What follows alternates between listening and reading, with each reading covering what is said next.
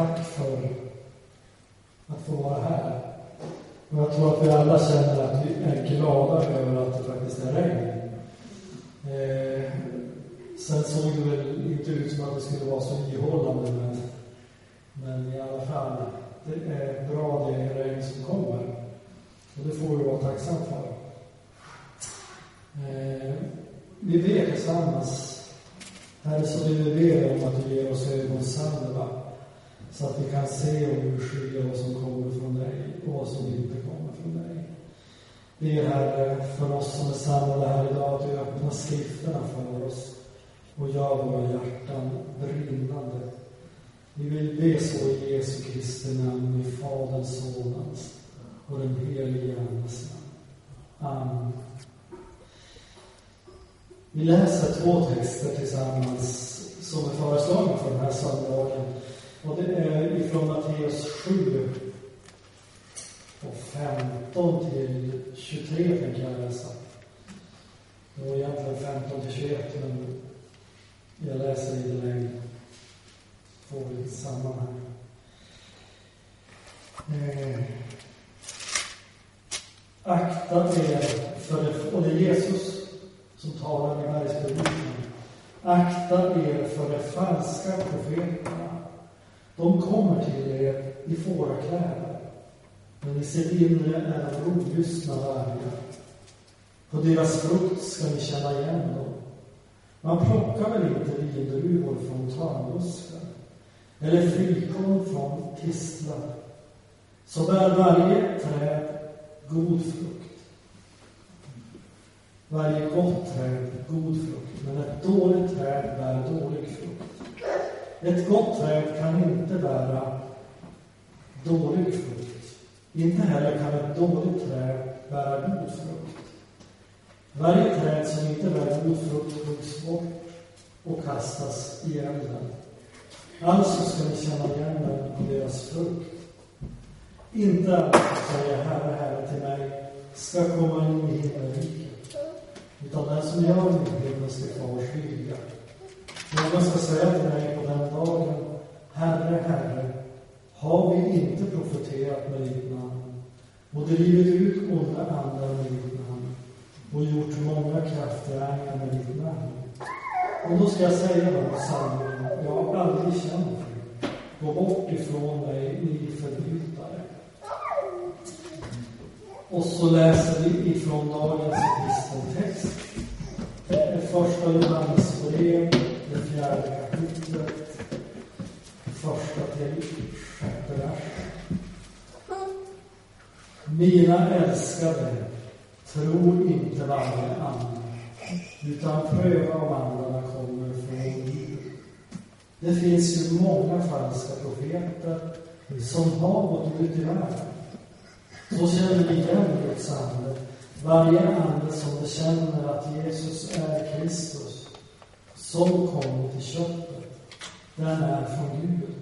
Och varje ande som inte bekänner Jesus, den är inte från Gud. Detta är Antikrists ande, som jag har hört skulle komma och som redan nu finns i världen.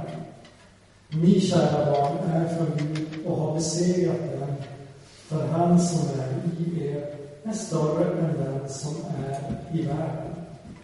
Det är från världen, därför talar vi utifrån världen, och världen lyssnar till dem. Vi tillhör Gud. Den som känner Gud lyssnar till oss. Den som inte är av Gud lyssnar inte till oss. Det är så vi känner igen sanningens ande och villfarelsens ande. Amen, så ber vi att vi får stryka under dessa ord.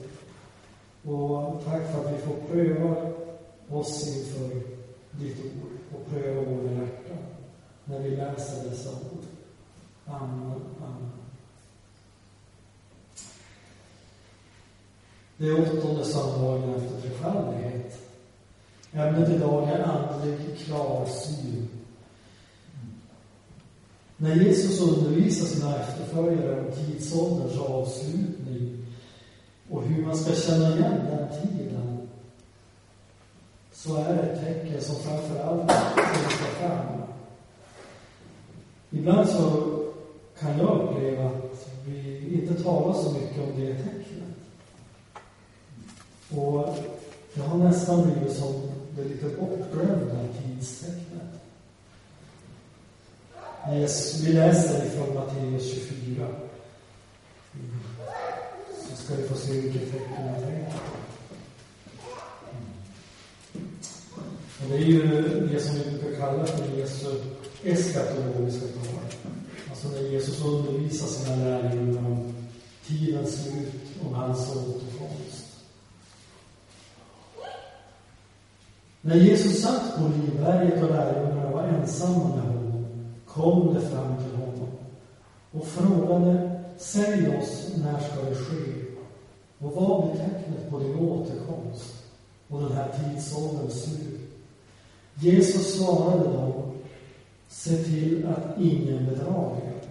Många ska komma i mitt namn och säga Jag är Messias. Och det ska bedra många. Om vi bara går fram till elfte versen i samma kapitel så läser vi Många falska profeter ska träda fram och bedra många.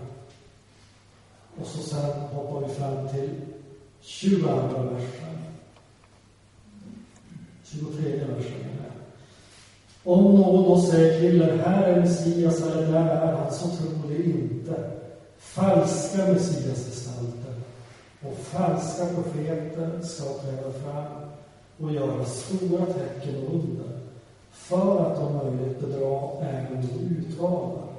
Jag har nu sagt det, jag har sagt det till er i förväg. Om de säger till er, han är i öknen, så gå inte dit.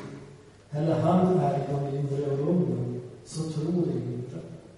För som blixten går från öster och lyser ända bort i väster, så ska det vara när Människosonen kommer. Där liket där det sannas gammar.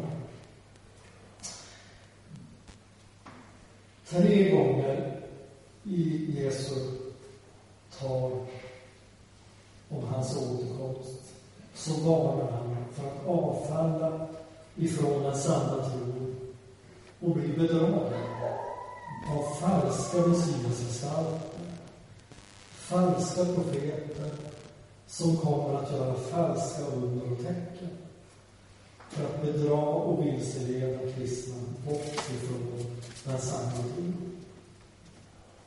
Och dessa ska bedra ett fåtal. Nej, många ska bli bedragna. Och det kommer att bli ett stort avfall. Mm. Måndagen den 31 oktober 2016 så hade vi besök av Kristi ställföreträdare i Lund.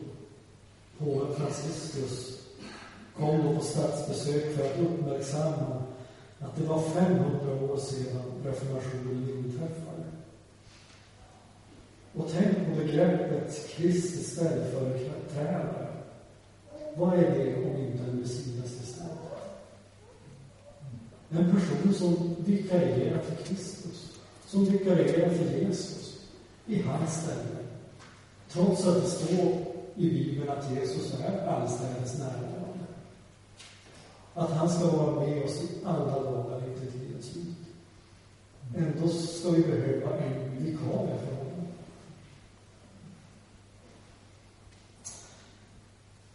En annan aspekt, det är ju detta med, alltså på det här med falska under och tecken. Där tror jag att vi i den rörelse som jag tillhör, pingströrelsen, och den karismatiska rörelsen, vi har också varit lite skyddslösa. Mm. Och det beror, tror jag, på att vi i vår tradition så är vi så djupt rotade i att vi vill se något övernaturligt hända. Det ska hända något spektakulärt, mirakel, under och tecken. Ibland så hör man att vi behöver få se mer av det och då kommer människor att komma till tro.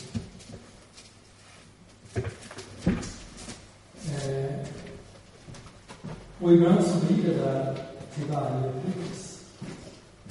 Och det är ju så att ett falskt budskap, det är alltid lättare att marknadsföra om det sker med sådant som skämtar.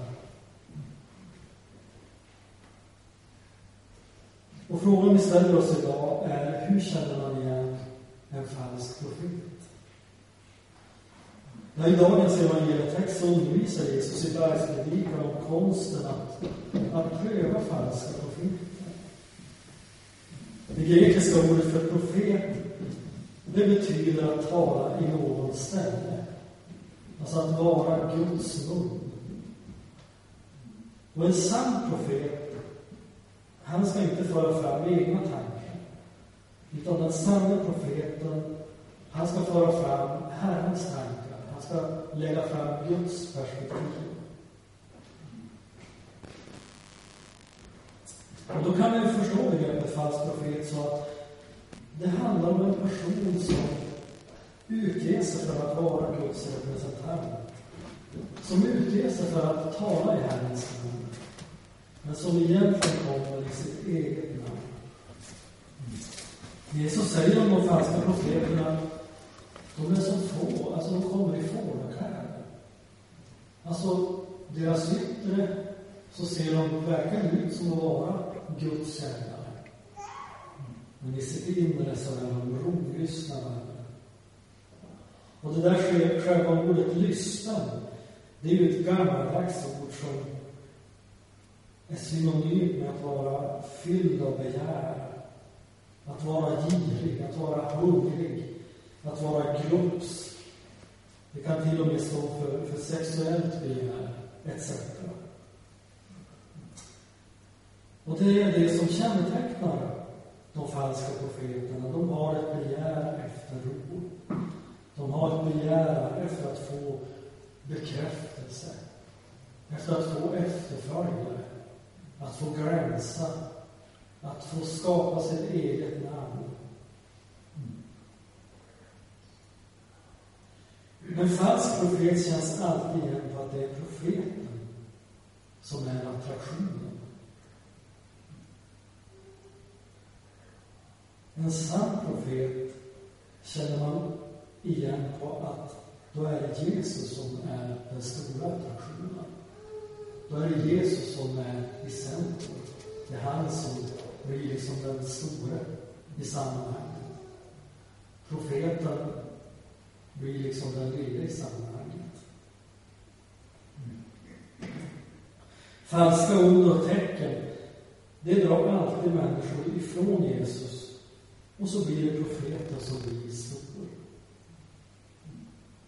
Jesus talar om att vi ska känna igen dem på deras frukt. Och så säger Jesus vidare det finns bara två sorters frukt. Det finns bra frukt och det finns dålig frukt. Och vad däremellan är, är ingenting förstås. Frukten, det är ju någonting som avslöjar trädets sanna identitet. Blir det dålig frukt, då är trädet dåligt. Och då är det ingenting som vi egentligen behöver ödsla tid på. Är det god frukt, så kan vi veta att trädet är gott. Och då tänker jag på det Paulus skriver till församlingen i Galatien. Köttets gärningar är uppenbara. Sexuell moral, orenhet, orgier, avgudadyrkan, ockultism, fientlighet, gräl, avund, vredesutbrott, själviskhet, splittringar, irrläror, illvilja, fylleri, vilda fester och annat sådant. Jag säger det i förväg, men jag har redan sagt. De som lever så ska inte ärva Guds rike. Andens frukt däremot är kärlek, glädje, frid, tålamod, vänlighet, godhet, trohet, mildhet, självbehärskning. Sådant är lagen inte emot.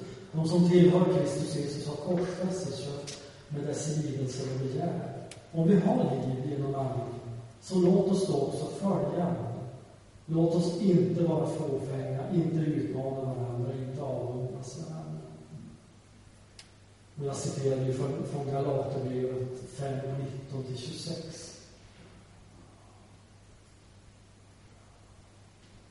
Och det Paulus här beskriver så är det två livsinriktningar. Den ena livsinriktningen, den för hela människan ifrån Gud. Och den får konsekvenser för evigheten. De ska inte ärva Guds rike. Den andra livsinriktningen, den för hela människan till Gud. Och den livsinriktningen kallar jag för ande. Ande och kött. Så andlig urskiljning, det handlar ju om att ställa frågan Ser jag Andens frukt i den här profetens, i den här förkunnarens liv? Leder profetens verksamhet till en djupare kärlek, till en djupare glädje, frid, tålamod, vänlighet, godhet, trohet, mildhet, självhärskning? Se, Jesu liv i profetens liv?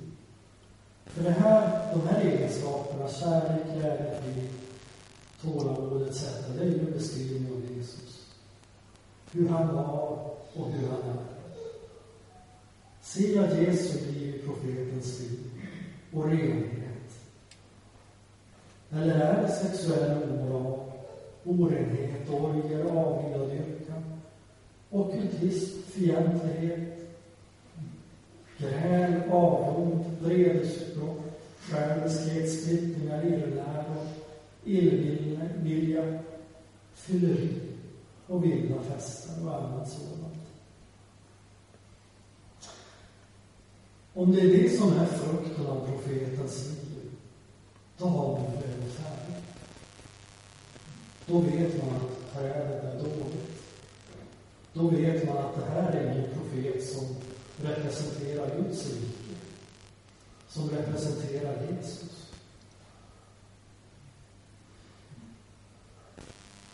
Och då behöver man ju säga i sammanhanget, nu är det viktigt att vi säger, att nu är det viktigt att också säga att vi kommer aldrig att hitta syndfria profeter, pastorer, ledare. Det fullkomliga, det hör inte den här tiden till. Utan det fullkomliga, det kommer när Jesus kommer tillbaka i makt och härlighet och upprättar det eviga riket. Då kommer vi fullkomliga. Därför kan också en sann profet falla i synd. Det har vi exempel på i skriften. Kunde David vara stor med Guds ande till att vara Guds profet. Många av de psalmer han har skrivit, de är ju profetiska psalmer som förutsäger Messias lidande död samt uppståndelse.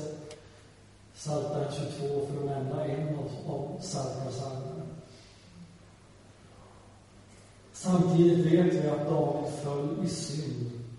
Han begick äktenskapsbrott med Batseba för att komma undan att hon också blev gravid när det skedde, så lät han mörda hennes make. Så han var alltså en äktenskapsbrytare och en mördare. Ändå var han Herrens profet. Vad är skillnaden? Jo, i Davids fall så fanns det en, en sann och äkta längtan efter evighet. Och efter att leva i evighet. Och när profeten Natan kommer och uppenbarar hans synd så leder det till omvändelse. Jag har syndat emot Herren. Jag har överträtt hans bud.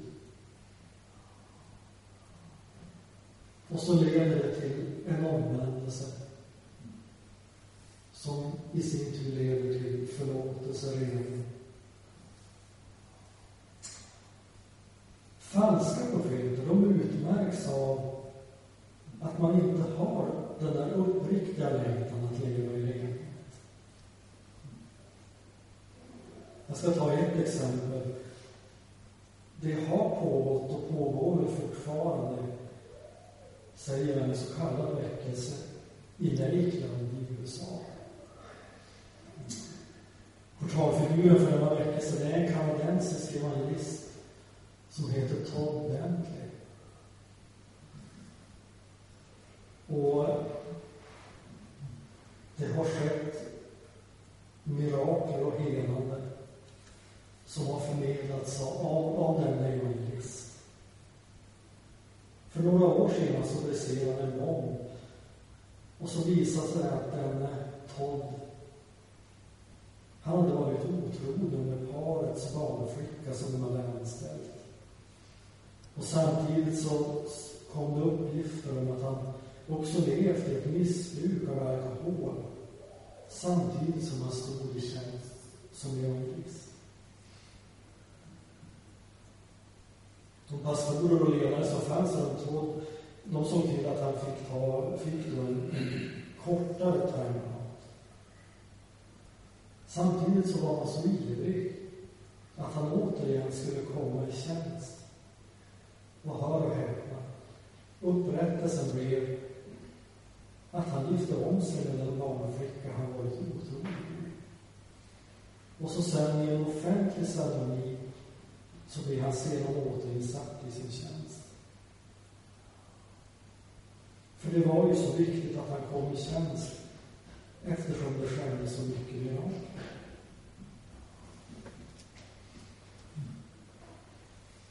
Och när jag tar det här exemplet så, så ställer jag mig frågan, men vart tog renheten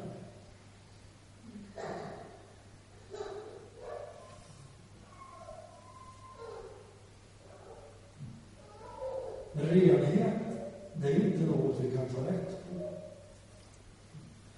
Längtan efter renhet, det är ju en förutsättning för att lära känna renhetens och sanningens liv. Och Jesus han har allvarliga ord till de falska profeterna. Det går inte att släta över synd och orenhet genom att säga att ja, det sker så mycket mirakler.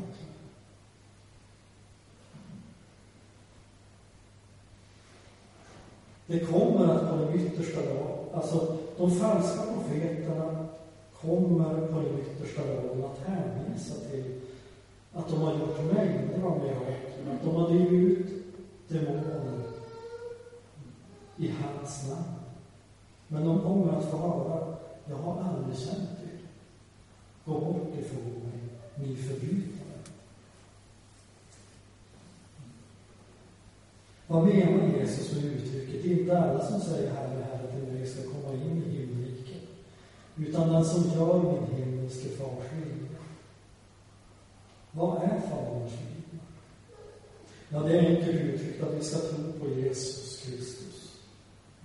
Att vi omvänder oss från vår synd. Och att vi har liksom denna längtan att leva ett heligt liv. Att vi älskar varandra. Och detta är Faderns vilja, det är vår Falska profeter de prövas utifrån frukten. Ser vi en äkta längtan efter renhet? Eller fortsätter man att leva i synd?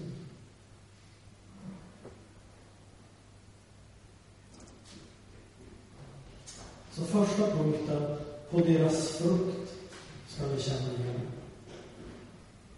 Den andra punkten, på deras bekännelse. Aposteln Johannes skriver i dagens episteltext om konsten att urskilja vad som kommer från sanningens ande och vad som är villfarelsens sanning. Så känner vi igen Guds ande, varje ande som bekänner att Jesus är Kristus som kommit till köttet, den är från Gud. Och varje ande som inte bekänner Jesus, den är inte från Gud. Detta är antikristen, som ni har hört skulle komma och som redan nu finns i världen. Hur urskiljer man en äkta profet? Ja, på deras bekännelse. Vad säger profeten om Jesus? Termen Messias, det betyder ju den smore. Och i Gamla Testamentet så är det ett uttryck som används om personer som genom invigning, genom smörjelse, så invigs man till en tjänst för Gud. Samtidigt så är också begreppet framåtsyftande. Alltså en dag så ska den smore, liksom en stor S, komma. Messias. Och det står också om denne Messias att han ska vara ett med Herren själv.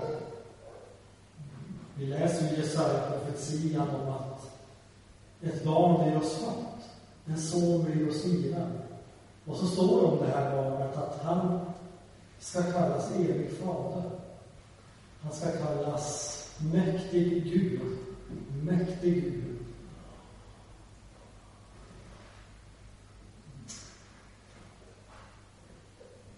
Och det Johannes skriver, på grekiska så har vi ordet Kristus.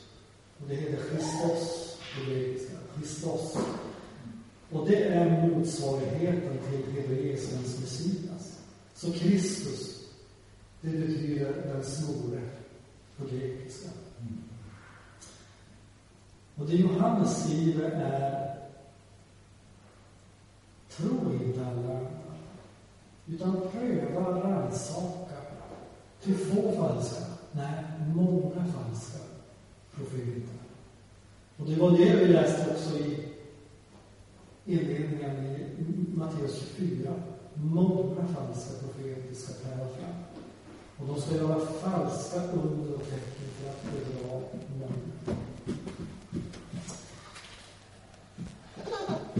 När vi bekänner att Jesus är Kristus så bekänner vi att han är den enda som är Messias.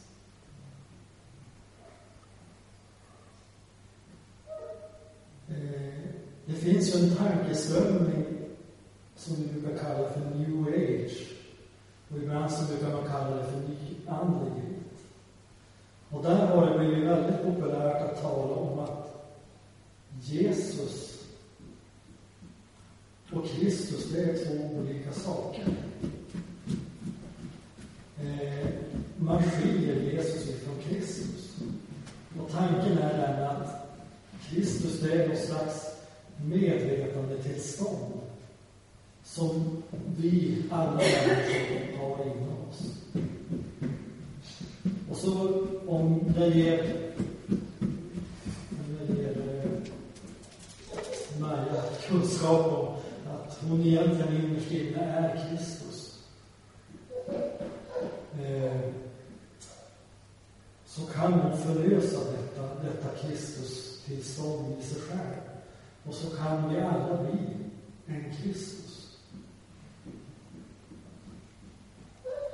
Och så säger man så här att Jesus, han var bara en förebild, han var bara liksom en prototyp för den första som så att säga lyckades upptäcka det här Kristusmedvetandet som vi alla har inom oss.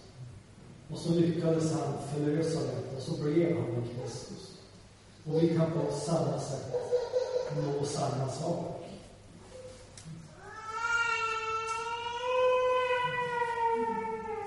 Men det är inte den bibliska bekännelsen. Det är inte Bibelns tanke. Utan Bibelns tanke är att det är Jesus som är Kristus. Han är den enda som är Kristus.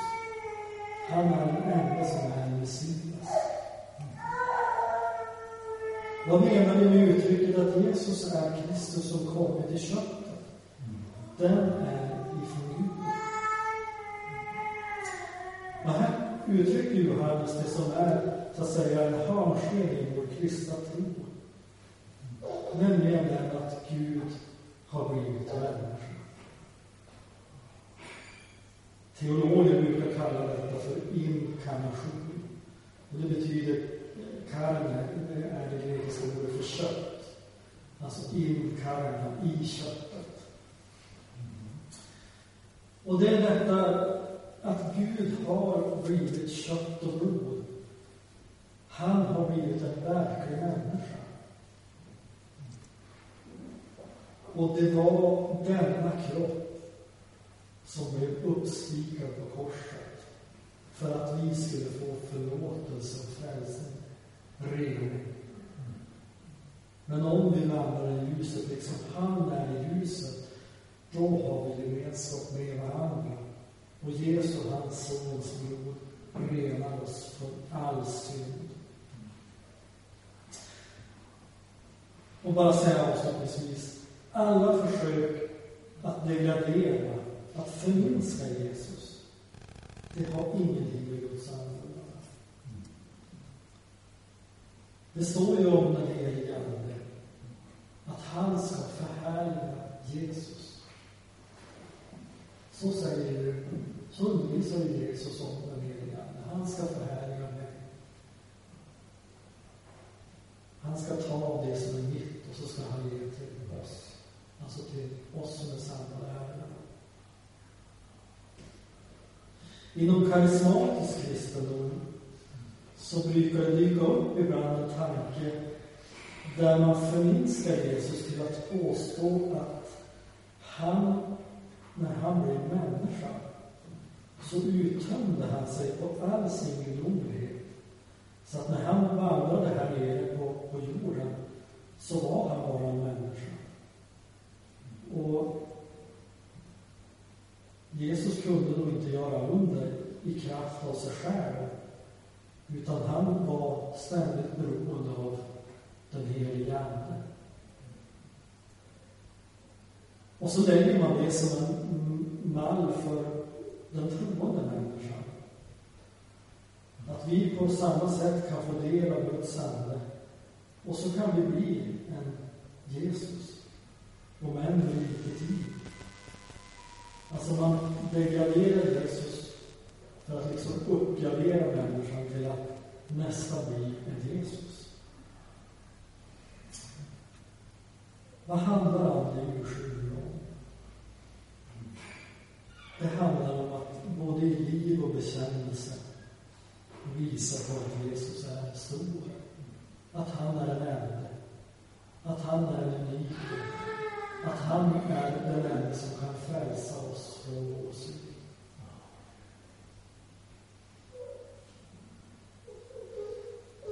Det handlar om att vi, det, det handlar om att leva ett liv där det är han som lyser igenom. Inte att jag blir stor. Johannes döparen, som Jesus säger att han var större än alla profeter, han säger så här om sig själv. Han, alltså Jesus, måste bli större och jag mindre. Johannes 3.30. Och det är det som jag tror kännetecknar de sanna profeterna. De gör Jesus stor i liv och bekännelse. Amen. Herre, så ber jag att du ger oss urskiljningens gåva. Herre, vi ber om Guds heliga Ande. Ge oss urskiljningens gåva. Så att vi kan känna igen vad som är sanningens ande och vad som är villfarelsens ande. Och så ber vi, Herre, att du får bli stor i våra liv.